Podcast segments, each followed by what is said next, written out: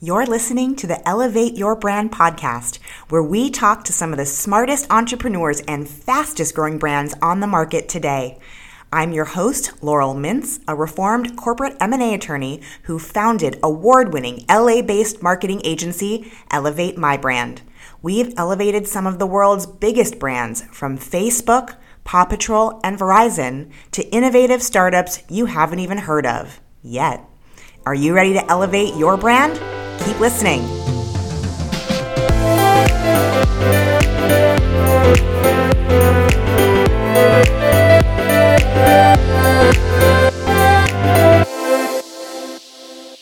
Hi, guys, and welcome back to another episode of Elevate Your Brand. I, of course, am your host, Laurel Mintz, and I am joined today by Akshay Satish, who is the CEO and founder of Zixana Consulting. Akshay, thanks for being with us today. Thanks for having me, Laurel. Appreciate it. So tell us, what is Zixana Consulting? We are a leadership development firm here based in San Diego, and we uh, our vision statement is to activate the world of work through play. And what we do is we uh, consult, we do executive coaching, we do training for leaders, managers, directors, etc., for organizations uh, through really fun methodologies, uh, getting people to step outside of their comfort zone so they can learn and take some risks uh, to become better leaders and create better results for their organizations. And as you know, when we first talked, I was we were chatting about what you do and how it's so integral to um, I think just creating a landscape of leadership that is diverse and engaged and exciting. Um, and I told you I don't usually have service people on, but I do think the conversation around play is so critical and important, especially right now. So I'm so glad that you're here. Tell us why play is so critical to the learning process and especially about learning how to lead, uh, whether it be your team, your family, the world at large. Yeah, absolutely. Yeah. You know, most people, most adults at least, understand the concept of play uh, through either their pets or their children uh, because we all whoever has nephews nieces or even their own children and pets we see them play. We see them when they're young uh, kind of engage in this vehicle of play and playfulness because that's how they explore the world that's how they engage with either objects or nature or the environment or even with you and people. And that i think it's important to to say that because we as a society understand play much more when it comes to kind of early learning and uh, kind of children learning and and what we've found in our work is that it actually translates really well to adults as well. Play is that vehicle where you uh, have to really kind of get in engaged in an activity that truly is just fun. That's like the simplest definition of play. If you're doing something that you truly enjoy. And then beyond that there the reason I it's it's a great learning vehicle is because in it is exploration, uh, experimentation, uh, something about where if you're dealing with objects and tangible things, you actually get feedback to learn whether something worked or not. Um, and then finally, there's actually a type of play which we'll talk about maybe in the future here, uh, which is to do with social play, actually playing with other people uh, is actually uh, the best way for people to learn and share ideas, uh, try new things, and get some immediate feedback with uh, with other people. So uh, it really is a magical learning environment. Uh, and you know, I think one of the things that we found is that adults. have have either forgotten or lost their own capability and capacity to engage and play. Uh, and there may be some cultures at uh, uh the corporate culture, et cetera, right. Um, at play is, is, is why that may be. Right. I think your point, like, I think culturally, corporate wise, people are told when you grow up, you have to grow up and play shouldn't be a part of that conversation, which I wholeheartedly disagree with. And I know you do as well. Uh, I, I think the reason that you and I connected so much on this is because play is so much a part of creativity as an agency leader, it's part of our ethos and part of our value set, actually. And it's how we bring brands to life. So I personally feel very strongly about it. Why do you think people, as they get older, forget how to play?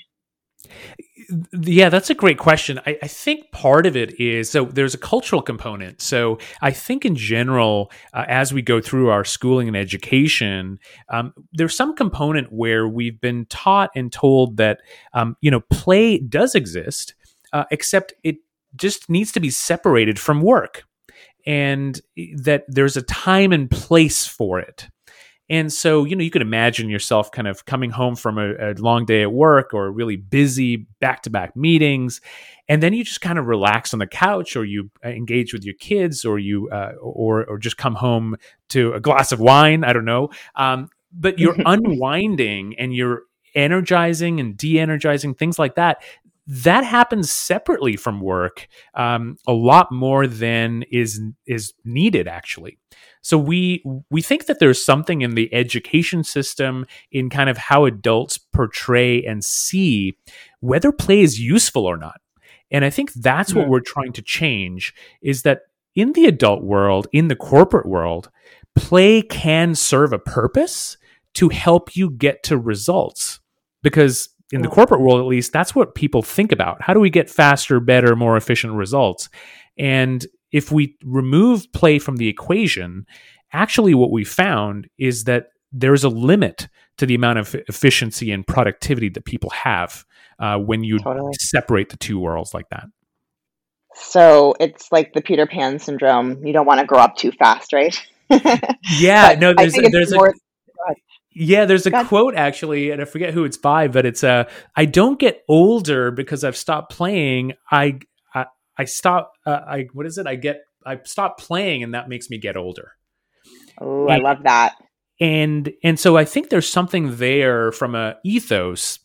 Uh, but uh, but the other side of the coin is that you know one of the things that I think we get challenged with is like, well, prove it right? Yeah. What's the show? Show us the show us the, the correlation, metrics, the data. Yeah, yeah. Show us the data, right? We we need big data or we need some empirical evidence. So we did that. We we we researched empirically, at least for now. You know, when adults play, what kind of outcomes do you get? And we found that there are three clear outcomes that we found. One is that people are more open to new possibilities when they're in the mm-hmm. state of play they're also the second thing is that they're more connected to other people and the purpose of what they're doing. And then third, they're more likely to take risks and try new things. And so those three are really fundamental outcomes when you're, let's say, you're trying to be a better leader. Uh, if you're trying to change your managing style, uh, you're trying to scale operations, you need to change the way you're doing things. You need to be open to learning. Uh, you need mm-hmm. to stay connected to people in the organization and your direct reports. Um, you need to take risks on a strategy level as well as on a decision making level. Um, and so the translation is there. Uh, I just think that right now we're in a space where we need to make those connections for people. Um, and once they see it, and especially once they experience play, they realize that there's more to the word uh, than just kind of some frivolous thing that we used to do when we were kids.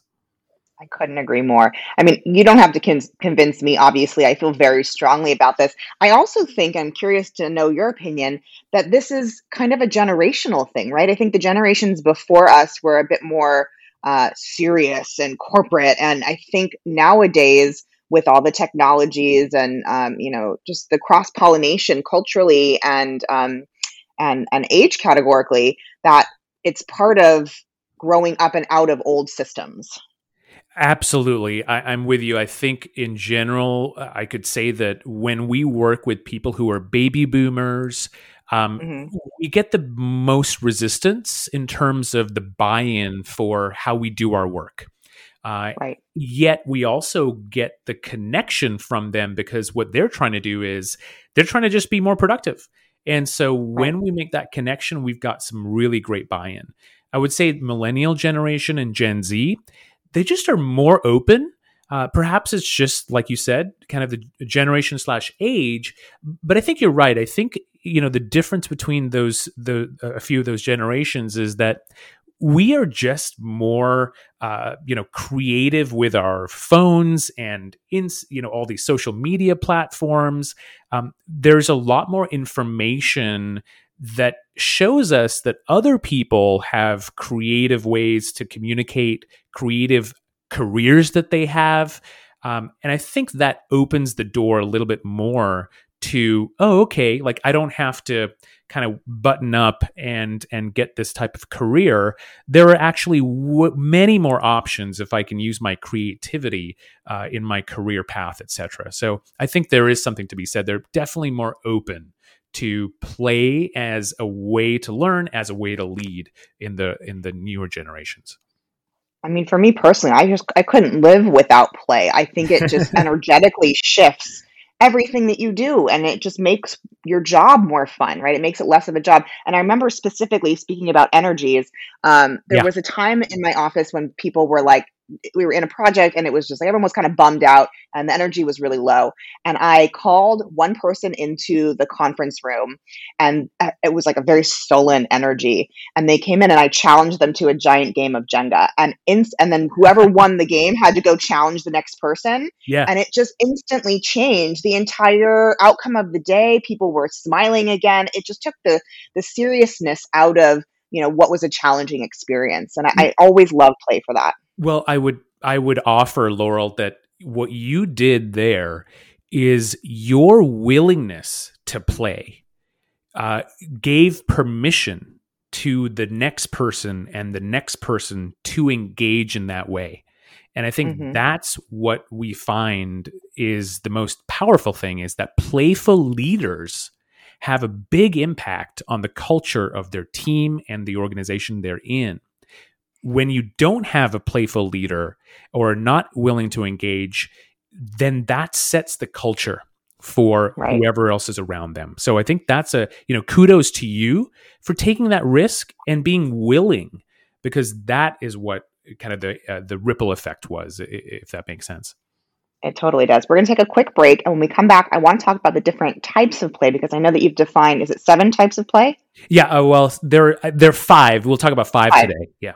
Okay perfect so stay tuned we'll be right back Enjoying the episode? I certainly hope so, but we have no way to know unless you tell us. After this episode, please leave us a review on your podcast app of choice and let us know what you love and what you want to hear next. This podcast is all about you, and how else are we going to elevate your brand unless you talk to us?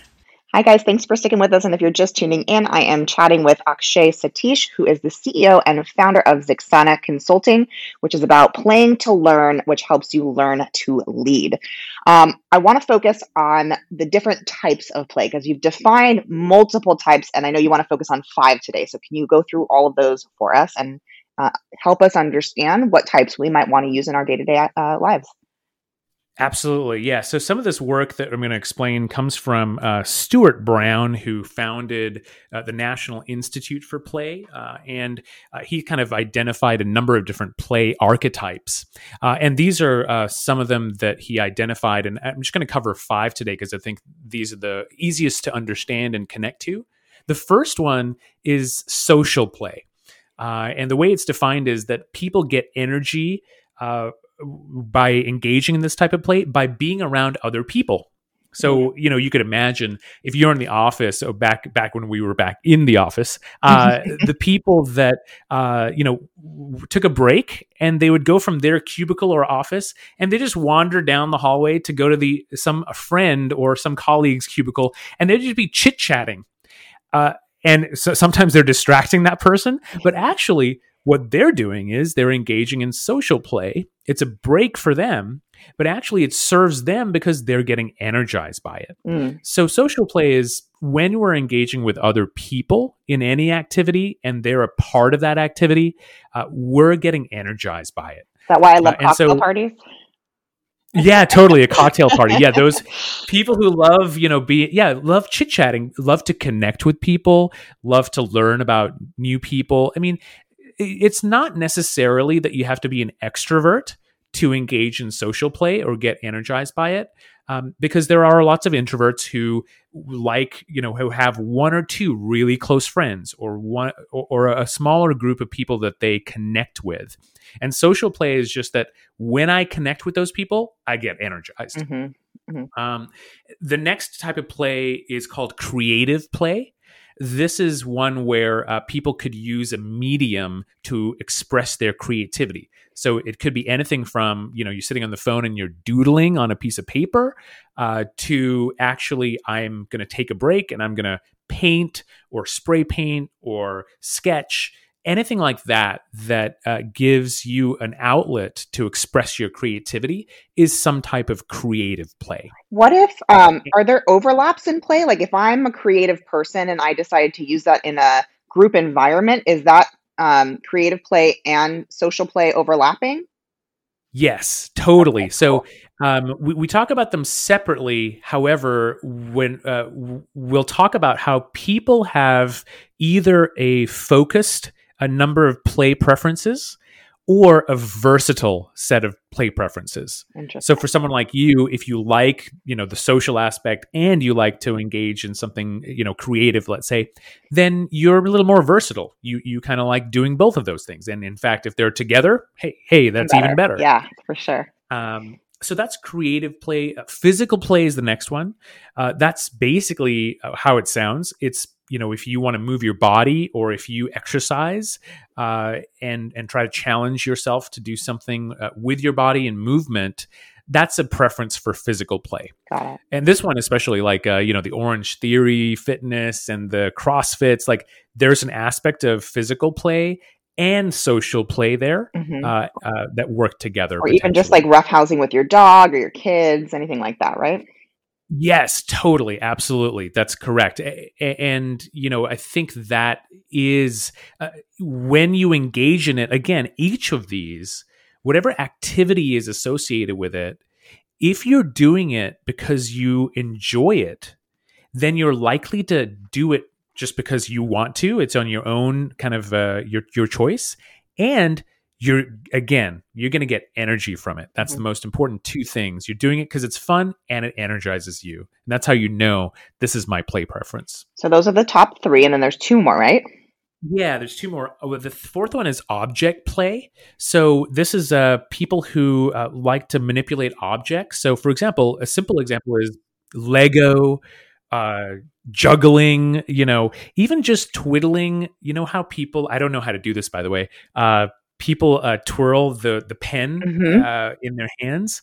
Um, I, I, don't know how to do that, but that's an, an, example of object play that helps somebody focus or helps somebody just kind of uh, experiment with something. Yeah. Uh, so object play it's a manipulation of object lego is a classic one um, where, and then even more so i would say people who like to tinker in their garage engineers who like to actually, you know, on their downtime, like to build circuit boards and things like that, just because they're like it. Mm-hmm. Uh, tinkering with your car, all that stuff kind of falls into object play. Yeah, my husband's actually an engineer, and he tinkers. Like he has his little like, um, uh, it's literally magnets and a, a, a piece of metal, and he flips it back and forth while he works. Is that what oh, you're? Is that yeah. a similar thing? So like, yeah, totally. Right? Yeah. And yeah, and for him, he may be doing it to help him think or focus, mm. uh, which could be a little different than doing something for his own energy. Uh, but again, it is an example of object play to help him be productive. Cool. Right? And the last one? Last one's imaginative play. Uh, this one I find interesting uh, because I think I was told, I don't know if you were too, when I was growing up in, in like, I don't know, elementary school and middle school, when I daydreamed and I kind of spaced out in the middle of the class, uh, I was told, hey, you know, wake up, like, you know, focus, like mm-hmm. you need to pay attention. And what I was doing when I'm daydreaming is I was staring at the clouds or the leaves, you know, moving in the trees outside the window. And that is an example of imaginative play. And here's the utility of that. What you end up doing is you end up having an ability to take disparate concepts and put them together. Mm. And so you could imagine yourself at a park laying down, staring up at the clouds. You know, oh, this cloud, cloud looks like a rabbit, or it looks like this creature, or whatever. Um, and you're not really engaging in that. You're just kind of lost in your thoughts. And another another type of activity that I would call imaginative play is when you're engaging in meditation or mindfulness techniques. Mm-hmm. Uh, it's because you're getting connected with your body and your thoughts, and you're getting lost in those moments. Uh, and that can be re energizing. It can actually have a lot of creative moments as well. And those uh, types of activities fall under imaginative play. I mean, it sounds like all of these really help refocus you, re energize you. We've talked a lot about energy. Um, can you talk a bit, a bit about the intentional connection between energy and play? Yeah, absolutely. So, you know, I think what we found in the work that we do is that leaders get stuck in the cycle of productivity. They just mm. feel like they need to get to the next meeting, they need to get the work done. It's endless. Uh, my emails don't stop. And what we find is that w- people's productivity actually diminishes if you keep getting stuck on that side of the loop, we call it productivity side of the loop. Right. When actually you need to you need to take a break. You need to actually change your energy um, and and give yourself the endorphins, dopamine, and all these uh, actual uh, hormones in your brain that help you be more creative, be more adaptable, listen to the environment. I mean, we can't tell a different, a better story of adapt adaptability uh, uh this past year than, than ever because mm. we were forced to adapt, and even more so now. Uh, we need to take care of uh, if we have a better energy state when we enter that meeting, we're more likely to make better, holistic, more inclusive decisions, more strategic decisions. We're more likely to collaborate better because we are more likely to listen to others' perspectives. And so, energy is just not just how you feel, it's how it gets portrayed to other people that you're leading. Mm-hmm. Uh, and we talk about this this uh, Pomodoro technique, where basically it's like a timer.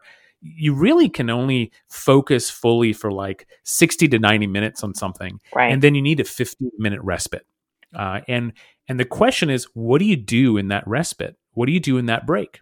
And what we advise people to do is to choose your play preference, figure out what your play preferences are, and engage in an activity that is underneath the play preference uh, you know, one thing that I would say there's a difference between watching TV or scrolling your social media as a break. That's different. That's more resting mm. um, as a break versus energizing as a break. Got it. Uh, and play preferences energize you, and resting serves as a different purpose. Uh, thank you so much for defining those. We're going to take another quick break. And when we come back, I want to chat about your journey and how uh, adults can use play to help them parent even during this pandemic. So stay tuned. Hi, guys, me again. I wanted to take a quick break to tell you more about our award winning marketing agency, Elevate My Brand. We're a full service digital and experiential agency, meaning we do it all from event management to content creation, branding, web design, and social media. We're a small but scrappy team of both data nerds and quirky creatives, and we're here to make you look good. After this episode, let's chat about how we can elevate your brand and take you to the next level.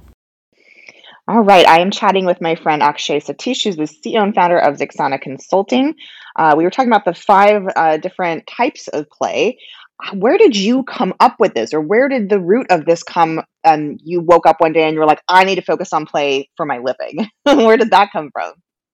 Yeah but so my background is in uh, medical devices. I went to school for bioengineering um, well, that's a natural part of a small bioengineering and play yeah, yeah.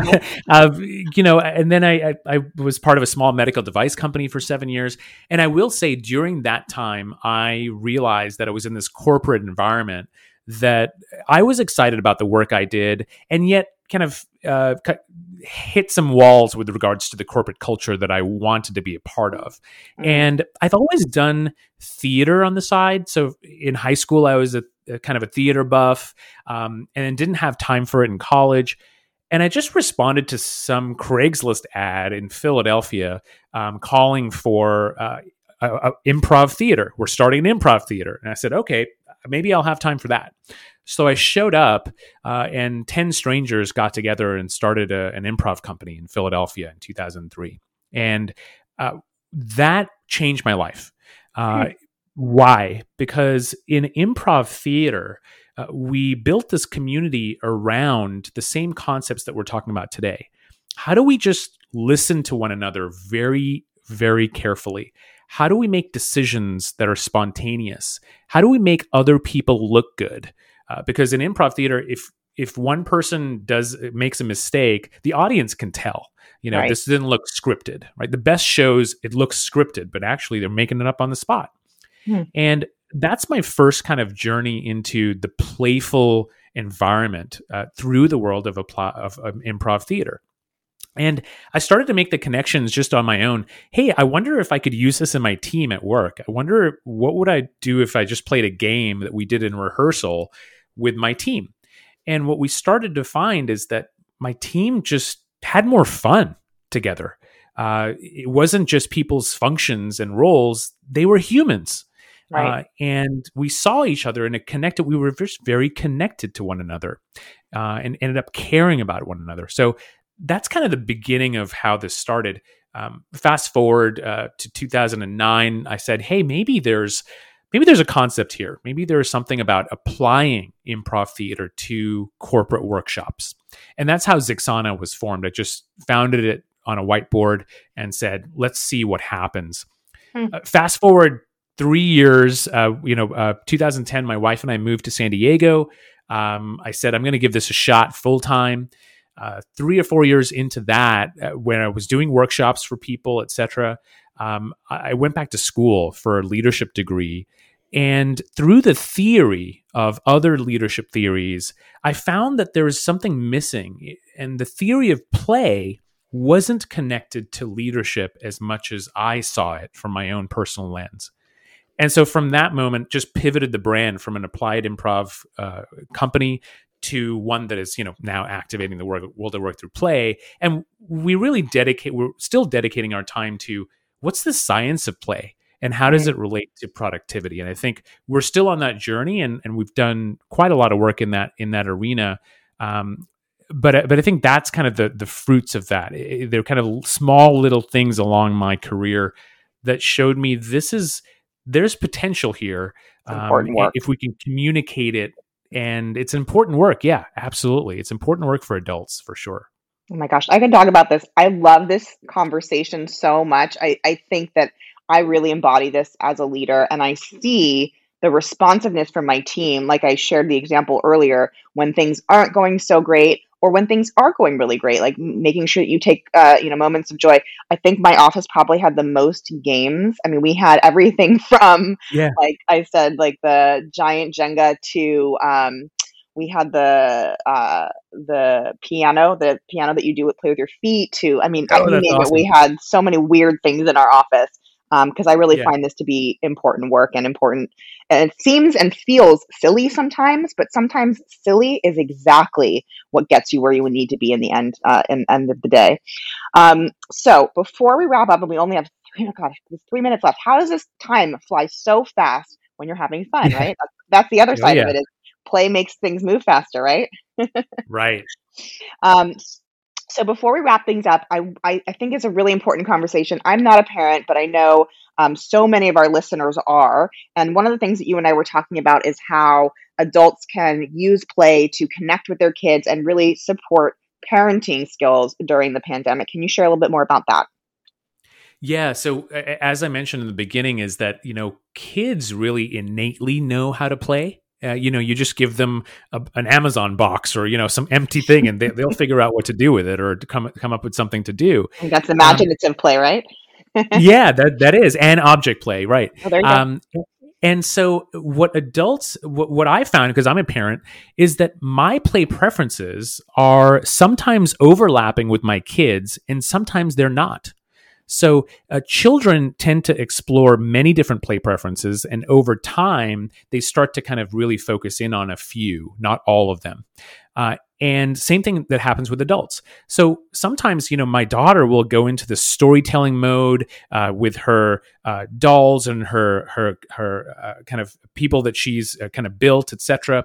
And I try to engage in her imaginative play and object play, and I can only hang for like five minutes, and then I'm like, mm. I'm not. That's not fun for me. And so I don't engage. I can't play the same game that she's playing with her. And that's an example of uh, where my play preference doesn't overlap with hers. And that's okay. Sometimes she needs to play by herself or with her brother or others where they can share play preferences uh, we share my my daughter and my son and I we share kind of a physical play preference. We mm-hmm. have these like mini monkey bars in the backyard and stuff like that. So we and we like to swim, and so we kind of engage in that way together, and we find games to play and engage in physical play together, um, as well as some other types of play.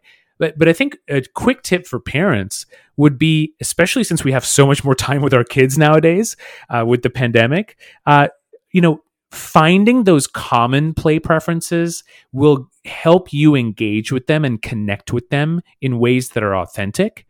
And finding preferences that where they kind of have their own time to play and you have your own time to do your work and then even energize yourself uh, those are useful. So setting those boundaries as well as finding family time uh, but not forced you kind of want people to engage in a way that you all share that experience you share that right. connection. Um, right. so play preferences are, are, are useful to help you with that. Because the point of that i think is that when you force play it becomes work right? Yes absolutely. Yep and nobody wants to do that. Right. Um, well in our last few seconds if you could just share how people can get in touch with you and any final words about the importance of play and why you feel so strongly about this conversation yeah. So yeah, reach us, reach out to us at zixanaconsulting.com. Uh, we have quite a few offerings on there or thoughts and, and research to kind of delve into and find out more. And the last thing I'll say is, you know, I, I can't tell you, uh, I can't force it upon you, but I will challenge everybody. Uh, when you play and you try, you know, allow yourself to do it because you will leave that activity with a smile on your face. And there's nothing better than just having joy uh, and and showing that to other people, uh, or just keeping it to yourself. I love it. Well, Akshay, thank you so much for this important work and for sharing your message with our audience. Uh, you know, I'm going to go, I think, roughhouse with my dog and play a little bit as a break before my next meeting. Yeah, absolutely. Go do that for sure. I'm going to do some uh, jumping jacks right now. I've been sitting in my chair for too long. there you go. Physical play. I love it. Thank you so, so much for being on the show today. And thanks to everyone who tuned in. Please get in touch if you want to bring a little bit more play and fun into your daily life. Uh, and stay tuned for more Elevate Your Brand coming up next.